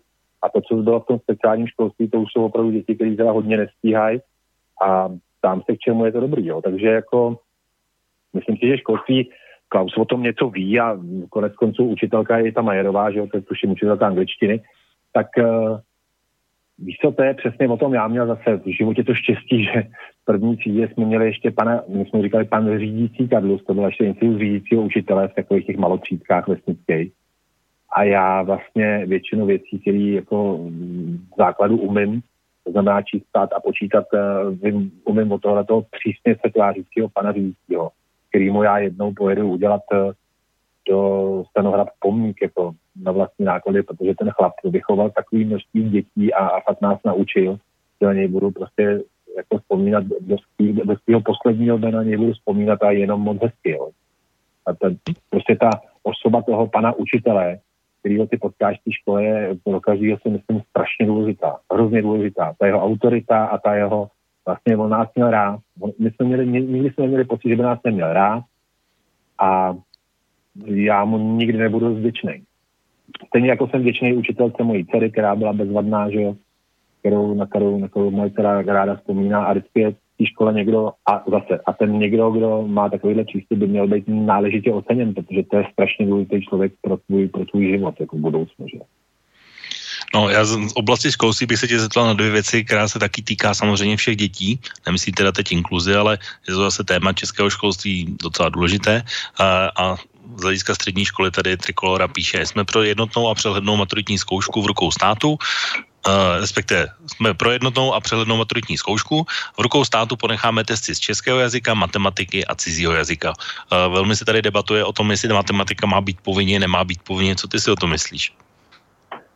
Já jsem byl na matematiku úplný střevo, ale přesto si myslím, že dobrý matikář, který tě, že matematika nejsou jenom vzorečky a nejsou jenom počty, ale je to taky schopnost naučit tě logicky myslet. A to ti říká člověk, který já jsem s matematikou velmi váčil. Jo. Jako já opravdu mm, jsem začal, mm, pokud jsem někdy začal logicky myslet, tak to je možná až, až někdy teď. Jo. A takže matematika by určitě nebyl úplně můj majstr, majsterštyk eh, na nějakých studiích, ale uh, pak, když máme prostě se dostat k nějakým parametrům a někdo má tu matematiku jakoby pochopit nebo se chce zabývat v životě technickým oborem, tak s tím nemám problém. To, že bychom měli všichni umět pokud možno dobře a spisovně česky, to si teda jako myslím, že když jsme Češi, tak že by to teda mělo být opravdu základ. A umět jeden cizí jazyk, dneska ta Evropa je, nebo ten svět je tak nastavený, že jsi obklopený hodně angličtinou, trochu méně španělštinou, němčinou a francouzštinou. Takže když si někdo vybere tu anglinu nebo němčinu, je to jenom pro jeho dobro je, je prostě pro ně ten svět daleko otevřenější, že My jsme se učili ve škole ještě ruštinu, nebo já nevím, to jsi se učil ty, já teda ještě ruštinu. No, já jsem začal ruštinou a potom se to pře, překlopilo na angličtinu, takže to bylo v takový tom roce 90, no. to se změnilo no, spoustu já věcí. Hrůzou, já teď s hrůzou zjišťuju, že ještě docela, docela slušně rozumím rusky, protože teď u nás v kapele máme ruského kytaristu, který teda už má české občanství a často si spolu takhle jako pobesedujeme, to, co mi z té ruštiny zbylo a a ať jsem nebyl v tom předmětu nějak pilnej, tak ve mně přece jenom něco jako zbylo. A teď si vím, že to do těch dětí budou krásně, v podstatě už od školky mají základy nějaké angličtiny, rozhodně jim to prospěje. A pokud chci být středoškolák, tak tam už se teda jako opravdu asi očekává, že budeš, budeš ten jazyk zvládat. Jako. Moje dcera třeba zvládá angličtinu velmi dobře, moje partnerka taky mluví velmi dobře anglicky a španělsky.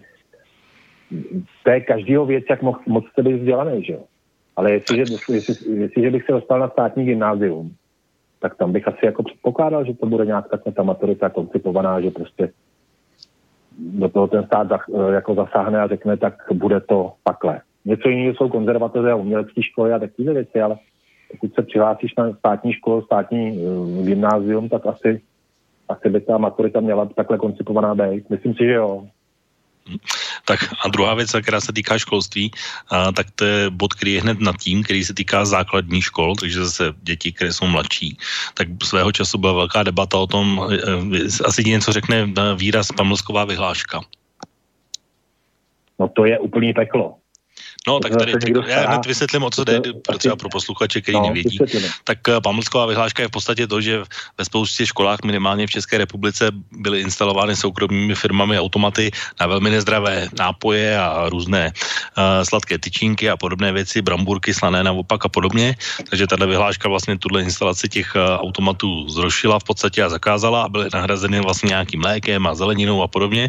Tak uh, Trikolora chce tuhle pamlskovou vyhlášku zrušit. Tak ty se vyhlásíš tomu, že by měla být zrušena. A že by se tedy, protože mohlo by to dopadnout k tomu, že vlastně se ty, ty sladké tyčinky, nápoje a, a energetiáky podobně vrátí zase zpátky do škol. Ale podle mě jako by výživově by tam být neměli ani omylem, protože si všimni si, co máme jakoby obezní děti. To, je to, byl ten, to byl ten následek a s tímhle taky zdůvodněním se to rušilo právě, nebo zaváděla ta no, vyhláška obec, obráceně. Ale zase je to tím, že kdyby ten ředitel školy řekl, hele, já to tu nechci, tak by to tam nebylo. O tom si, já bych to nechal v kompetenci ředitele školy. A uh, nemůžeš, nemůžeš pro to dítě udělat víc. Nemůže máma pro to dítě udělat víc, než mu mě, mě dělala máma doma svačinu do školy. Já nevím, jestli tobě, ale mě dělala máma doma svačinu. A můžu, že jsem 9 let, jet svačiny připravený od maminky a že to bylo to nejhezčí období mého života, že mi maminka s láskou prostě připravovala tu svačinu. A mně se fakt nemohlo stát, že bych tu svačinu nesnědl nepřinesl domů tak a, a hlavně ta rodina takhle nejvíc ušetří, tady se bavíme o penězích, protože když jdeš k tomu automatu a koupíš tam za 20 korun Coca-Colu v hodnotě 3,50 eh, výrobní, to ta plechovka je dražší než to, co je pak si tam koupíš bagetu v hodnotě 50-60 korun, tak opravdu si potom jako někdo nemůže stěžovat, že mu chybějí peníze v jeho rodinném rozpočtu. Kdyby tam, kdyby ty mámy, to je, ono to taky, to je výchovou v rodině, že kdyby ta máma udělala tomu dítěti svačinu, a udělala mu, kdyby mu doma uvařila čaj a dala mu ho do nějaký, a udělala mu jako ledový nebo studený čaj domácí, tak uh, v, náklad, v nákladech to bude stát minimální peníze a bude mít jistotu, že to dítě snědlo to, co mu ona připravila a že je v pořádku a že je najedený.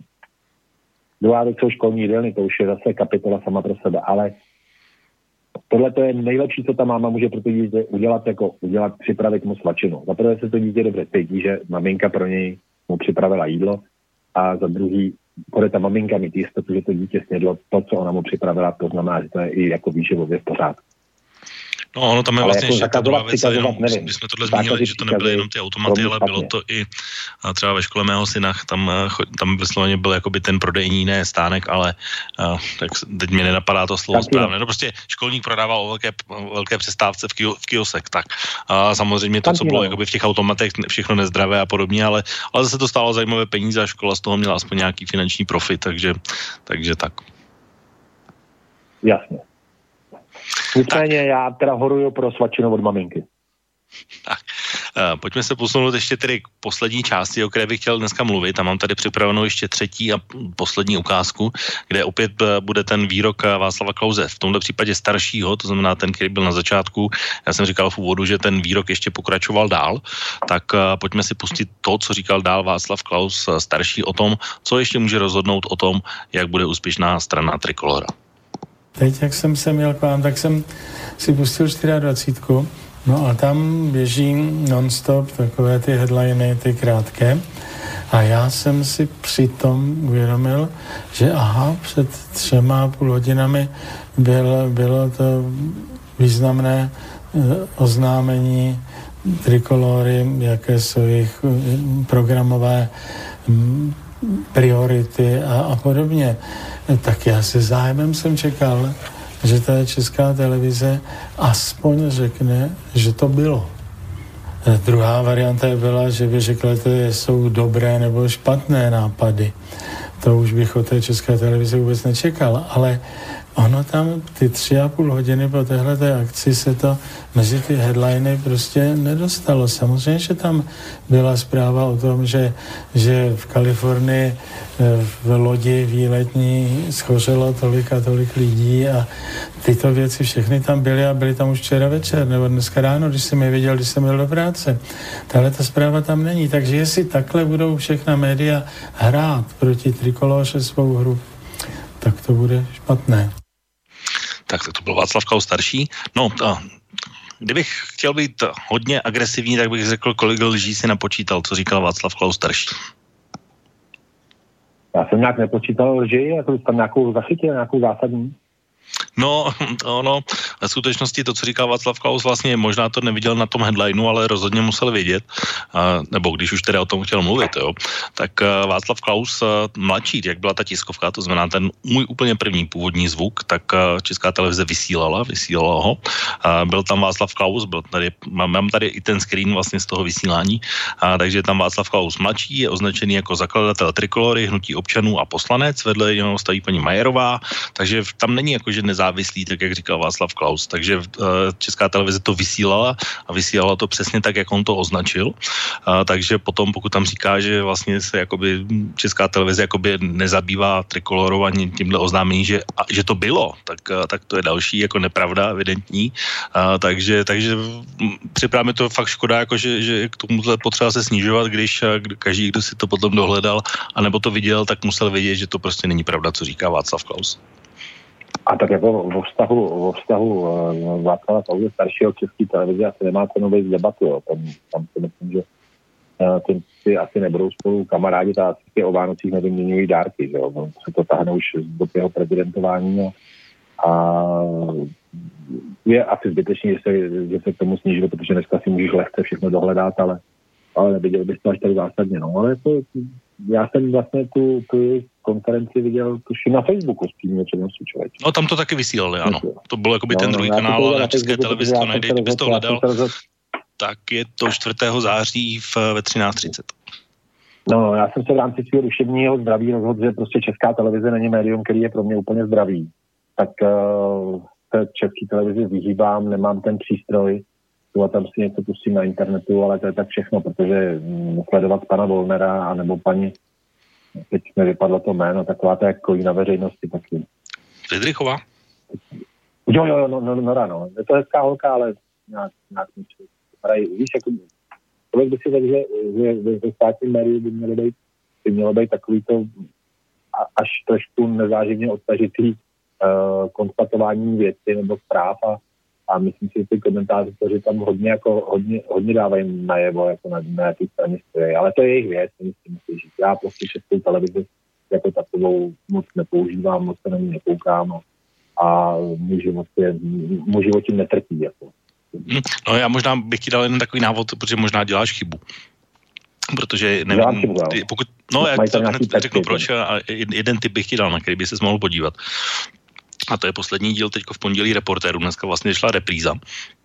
A tam byly minimálně tři velmi zajímavé reportáže. Jedna byla, že byl vyhozený eh, ředitel finančního úřadu, který doměřil milion eh, do platku daní jedné z firm Agrofertu aby se následně ukázalo, že už byl jako nepotřebný a, a podobně. Takže on soud vyhrál, všechno, všechno v pohodě, vš- ta, ta daň byla oprávněná, všechno bylo v pohodě, no ale přišel nějaký pán od Andreje Babiše, že prostě pane ředitele, už ředitele nebudete, zkrátka, takže ho přiřadili na druhý konec Prahy, takže jezdil 6 hodin tam a podobně, takže se mu stalo z toho velmi zajímavé téma. Počasé vyhrál ten soud. 6 hodin se přes Prahu nejezdí, já se zveličuju to, 6 hodin se přes Prahu nejezdí. Máme ne, ne, ne, on, on, to, on byl ředitelem v Příbrami, takže oni ho přesunuli někam do Prahy, Aha. takže jezdil vlastně ještě z, jakoby s Příbrami a podobně. Takže, takže jeho denní dojíždění bylo 6 hodin, zkrátka. Tam a zpátky. Což si myslím, že je celkem reálně asi. A pokud jezdil v těch exponovaných časech. No takže zkrátka, takže to byl jenom vyhozený ředitel uh, Agrofertu uh, kvůli do, doměřené daní, pak byla reportáž z Libie ohledně migrantů a pak byla třetí reportáž, jak se stala manželka Petra Žantovského ředitelskou klaneckého divadla. Takže uh, tyhle tři reportáže, to si já říkám, a, že tak když tady, by jsem, to tady jsem dokonce slyšel, tuším ve státním rádiu, že kvůli tomu nakladně bylo něco, jakoby, ale že paní Žantovská si to samozřejmě ze všema vysvětlila. A mimochodem, já jsem pana Žantovského teď potkal, tuším ve čtvrtek, asi má něco s nohama, opravdu bylo vidět, že každý krok byl pro něj utrpením. Uh, šel hybernskou a opravdu jako, nevím, asi má nějaký zdravotní problém, protože opravdu jako špatně šel, jako bylo vidět, že chůze v tuhle chvíli je pro něj bolestivá záležitost. Jako. Takže mu přeju tímto uh, brzké uzdravení, teda samozřejmě. Tak určitě se můžeme zeptat eh, třeba příští čtvrtek v reálci duolog, protože Petr Šantovský tady nepochybně bude. No ale já, si, já to říkám z toho pohledu, že když to nevysílá Marek, Warner, Marek Volner, tak asi těžko to bude vysílat Jaroslav eh, Jaromír Soukup na Brandově, určitě těžko to bude vysílat eh, Jaroslav Plesl v Mladý frontě, anebo třeba Petr Žantovský o tom bude mluvit na parlamentních listech, anebo o tom, ale třeba u tohohle případu Kladenského divadla se tím velmi zabývá třeba Vladimír Kapal na Svobodném rádiu, takže, takže si říkám, když bych to takhle hmm. vzal, tak asi v jiných médiích o tomhle by se nemluvilo, kdyby to, třeba tenhle pořad neexistoval, takže chceš se podívat, tak... tak uh... To, je, to máš svatou pravdu, protože eh, Vladimír Kapal je druhý médium, který v rámci udržení svého duševního zdraví, jako už fakt ani nevím, kde jsem to slyšel naposledy. Jo. To se, já tomu říkám pracovně Radio Tomio a vážně uh, jsem to přestal úplně poslouchat. Jako. No, já to říkám z toho pohledu, že tam totiž ono to pravděpodobně to výběrové řízení, aspoň podle toho, tak jak to říkal, tak je protizákonné a podobně, takže protože se přihlásila právě jenom paní Žantovská, domluví to bývalý primátor. Mimochodem, tam vlastně jde o to, že to je spor dvou bývalých členů ODS a pana Jiránka a pana Wolfa, takže, takže ještě jo, to má takové no. konotace. Pan Wolf je velká figura na Kladensku, no, jako ODSácká, to, to vím, no. A ten měl dokonce nějaký problém i jakoby se zákonem, že jo, ten, ten pan Wolf. No ano. Ne, protože Kladno je na druhé straně Prahy od nás, takže, takže jako uh, tam nemám přesto moc přehled, ale, ale tak my tady máme jinou superstar, že my tady jsme tady měli nedaleko Jermanku a v Říčanech máme toho našeho kořena, ale ten je docela, až na ty jeho radary, tak mi připadá, že je aspoň patriot. No nic, ale mluví se o tom, mluví se o tom, že Česká televize samozřejmě je médium uh, a Věnuje se mu mimochodem i, čes, i program strany, eh, strany Trikolora, tak jenom o české televizi tedy má Václav Kaus mladší napsáno, že česká televize je státní televizí, není soukromá a proto má být přísevou organizací jako například Národní divadlo přímo řízená ministerstvem kultury. Televizní daň nazývaná koncesionářský poplatek musí sloužit k tvorbě a vysílání pouze nekomerčních pořadů, to znamená sport postižený, klasická hudba, vysílání pro menšiny a podobně. Pořady komerční, zábavné a spravodajské mají dostatek bezplatné alternativy. Tak přesně takhle to no, stojí to má, samostatný bod České televizi v trikoloře, tak jak ty to vidíš. No to má svatou pravdu. Eh, všim si teď, že fotbalová liga se eh, vysílá na O2? No, to jsem si samozřejmě všimnul a jeden zápas no, vždycky vysílá ale, Česká televize. Počkej, ale komu myslí, že patří veškerá ta technika, která ty přenosy jako dělá? No, tak Outu patří myslí, Petru myslí, Kellnerovi? My, počkej, uh, počkej, nemyslíš si, že Outu nakoupilo kompletní přenosovou techniku ze vším? Tu techniku má komplet Česká televize. Ta ty, uh, ta ty přenosy udělá a Outu je jenom komerčně jakoby prodá, takže za poplatek. To normálně ti to natáčí Česká televize, všechno dělá Česká televize, ale vysílá se to na Outu, a je to další, to je stejné, stejný šmečko, jako byly tzv. tvůrčí skupiny a různě založený SROčka, který vyráběli pro českou televizi. Svatá pravda je, že televize by měla vyrábět se svými zaměstnanci pod svojí střechou a žádný švart systém, žádný najatý SROčka a to se teď udělali ve sportovního přenosama, který nám O2 prodává, ale vyrábí to česká televize. Komplet kamery, všechno prostě patří české televizi. O2 je jenom marketing, prostě jenom nám to prodá. Ne, Takže v tomhle jsem teda těžce hodě a taky nenazýval bych koncesionářským poplatkem něco, což je, pro, co je prostě jenom daň. To je daň. No někdo tomu říká Nic televizní daň, že, že to je. No ale nicméně, já bych teda řekl, že... Někdo tomu říká koncesionářský poplatek, ne, je to daň takže musí sloužit k výrobě a vysílání pouze nekomerčních pořadů. Sport postižený, klasická hudba, vysílání pro menšiny a podobně. Tak co si říkám, kdo by se na tu televizi pro boha díval? No to, jako víš co, tak ale v podstatě, když se pojáš na redakci zábavy, tak to tam dávají Vladimíra Menčíka, že jo? A Petíka Dvořáka. Panu Menčíkovi dej pámu věčný nebe, protože to byl ohromný bavič, jako. A když chce česká televize pustit něco zábavného, tak to vyrobila před 35 lety. Hmm. Nebo chce nějak rozporovat? No, no ne, no ne, tak eh, to samozřejmě ta archivní vlastně tvorba je, je jedna věc, že, celá, celá věc toho, ale že bude muset vysílat pouze nekomerční sport, to znamená například sport postižených, klasickou hudbu, vysílání pro menšiny a podobně, mě jednoznačně říká, že z těch nějakých 30-35% sledovanosti, co má, se z toho stane naprosto minoritní televize, naprosto bezvýznamná. A tak ještě taky zpravodajství, ne? Já mám pocit, že no, zpravodajství tady Trikolora teda nepíše, a to mi spíš implikuje ta věta, kterou jsem četl předtím, že má být eh, televize jako instituce řízená přímo ministerstvem kultury, z čehož už mi jde teda brát po zádech, když se podívám, jaký ministry kultury jsme měli. Jo, tak to bylo peklo, no. Tak, teďko, tak takhle, pozor, teď ještě Zaurálek, to je z toho nejhoršího ještě to nejlepší, jo. Já dokonce se, dokonce se někde traduje, že on spolupracoval s Beatlem a že dokonce dopsal nějaký seriál, takže to je zřejmě člověk pera, jo, ale, ale jak tam byl ten pán předtím, jak dlouho nemohl odejít, ten pan Staněk, no tak bych asi úplně nechtěl, aby řídil českou televizi a když tam byl, nedej pane bože, ještě Vítě Jandák, no tak to bylo vlastně hodně veselý, no. to byl vlastně zase cítil takový jako uh, v těch komedích povolený proutník, jak se to říkalo. Jandák je povolený proutník a jediný povolený rock'n'roll je Olympik, no tak byla, ale to byla úplně jiná doba. Tak víš co, jestli má nějakou redakci zábavy, televize, tak ať pro boha vyrábějí zábavu, jako horší nebo lepší, to rozhodne divák, ale v tomhle zase nejsem moc v rozporu, jo, protože jestli budou vyrábět pro menšiny, jestli budou prostě vyrábět uh, dneska, co si, co si, dneska jo, vlastně klasická hudba je, nebo menšinový žánr je jazz třeba, nebo v podstatě už i, v podstatě už i rock, jakože je menšinový žánr. A tyhle ty zábavní věci, na to tady jsou různý očka a různý prostě televize, které prezentují muziku, dělají hitparády, tak ať tam jsou, že jo, nevím, proč to má dělat teda úplně česká televize. No, já říkám, tady, tady, tady má napsáno, že má být zřízena ministerstvem kultury, tak to je první věc, na kterou bych zvednul prst určitě velmi.